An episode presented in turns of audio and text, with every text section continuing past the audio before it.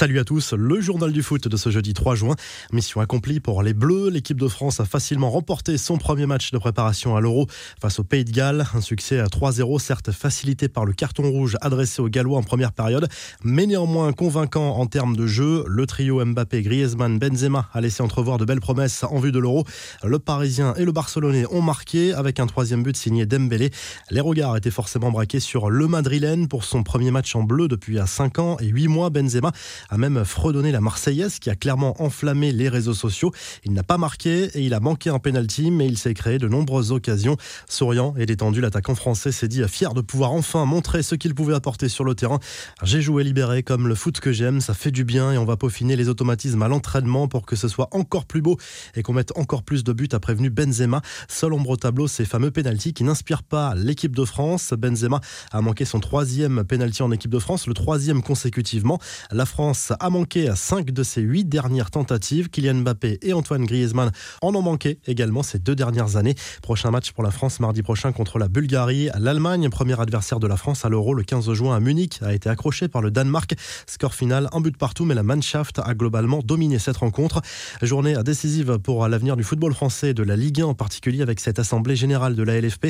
Au menu, les droits télé pour la saison prochaine et surtout le resserrement de l'élite à 18 clubs à partir de la saison 2023-2024. La saison prochaine va donc se dérouler normalement avec deux descentes et deux montées automatiques Ligue 1, Ligue 2, puis un barrage entre le 3e de la Ligue 2 et le 18e de la Ligue 1. Sur la saison 2022-2023, en revanche, il y aura quatre descentes de la Ligue 1 vers la Ligue 2 et seulement deux montées pour passer à 18 clubs dans l'élite. Les infos et rumeurs du mercato, la fin est proche entre Sergio Ramos et le Real Madrid. Selon les informations de As, le divorce est même total entre le capitaine des Merengues et le club. En fin de contrat en juin, le défenseur refuse de baisser son salaire de 10%. Pire, il aurait demandé à d'autres joueurs de ne pas céder, car selon lui, le Real voudrait simplement profiter de la situation du Covid pour baisser d'une manière générale les salaires afin de recruter Kylian Mbappé, à peine nommé et déjà sollicité sur le mercato. De retour au Real Madrid, Carlo Ancelotti a fait le point sur plusieurs dossiers. Il va rencontrer Ramos et Bale pour connaître leur position sur la rumeur d'un possible retour de Cristiano Ronaldo. L'Italien a botté en touche. J'ai beaucoup d'affection pour Cristiano, mais je n'aime pas parler des joueurs qui sont sous contrat avec un autre club, a expliqué le nouvel entraîneur madrilène qui a également zappé avec beaucoup de malice le dossier Mbappé. Romelu Lukaku annonce la couleur pour son avenir alors que l'Inter Milan doit faire des économies et pourrait perdre en ambition. L'attaquant belge jure fidélité au Nerazzurri. Oui, je resterai à l'Inter. J'ai parlé avec le futur entraîneur. Avec lui, j'accepterai le défi de gagner à nouveau le Scudetto et je me sens bien à l'Inter, a souligné le buteur du club lombard sur une chaîne de télévision belge. Le futur coach de l'Inter dont il parle se nomme Simone Inzaghi. Les infos en bref Kylian Mbappé soigne sa com. L'attaquant français a accordé plusieurs interviews à des médias français et étrangers. Dans un entretien teinté sociétal publié dans l'Obs, le buteur parisien évoque son rôle de figure médiatique, voire de modèle, mais aussi sa fierté d'être français. Je pense que mon amour pour la France n'est plus à prouver. Jouer pour la France, c'est au-dessus de tout. Il faut être fier de son pays. Être une icône dans son pays, c'est quelque chose de fort, à lâcher Mbappé, qui n'exclut pas totalement de faire de la politique un jour. C'est prématuré, franchement, c'est loin, mais il ne faut pas dire non à lâcher le champion du monde un grand sourire.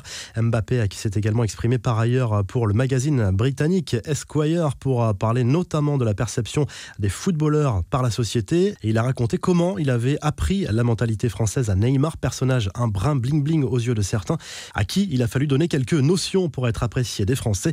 La revue de presse, le journal L'équipe revient sur la victoire des Bleus 3-0 contre le Pays de Galles en match de préparation pour l'Euro. Les tricolores ont affiché un visage séduisant, mais il faudra encore régler quelques détails avant le début de l'Euro. Malgré son penalty manqué, Karim Benzema a pesé sur la défense galloise. Son association avec Mbappé et Griezmann est prometteuse. En Angleterre, le Daily Mail Sport revient sur la victoire de l'Angleterre en amical 1-0 contre l'Autriche. Grosse inquiétude en revanche pour le défenseur Trent Alexander-Arnold, sorti blessé. Le tabloïd évoque également l'arrivée possible d'Antonio Conte sur le banc de Tottenham.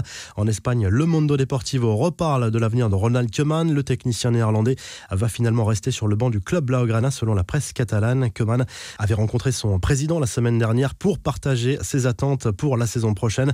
Enfin, en Italie, la Gazette dello Sport évoque aussi l'arrivée possible de Conte chez les Spurs avec Fabio Paratici, l'ancien directeur sportif de la Juve, mais également ce rapprochement très sérieux entre l'AC Milan et Olivier Giroud, l'attaquant français, semble emballé à l'idée de jouer avec Ibrahimovic chez les Rossoneri.